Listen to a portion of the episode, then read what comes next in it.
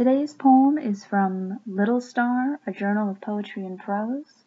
Their URL is littlestarjournal.com and the poem is Correctives by Don Paterson from his book Rain. Correctives. The shutter in my son's left hand he cures with one touch from his right, two fingertips laid feather light still his pen.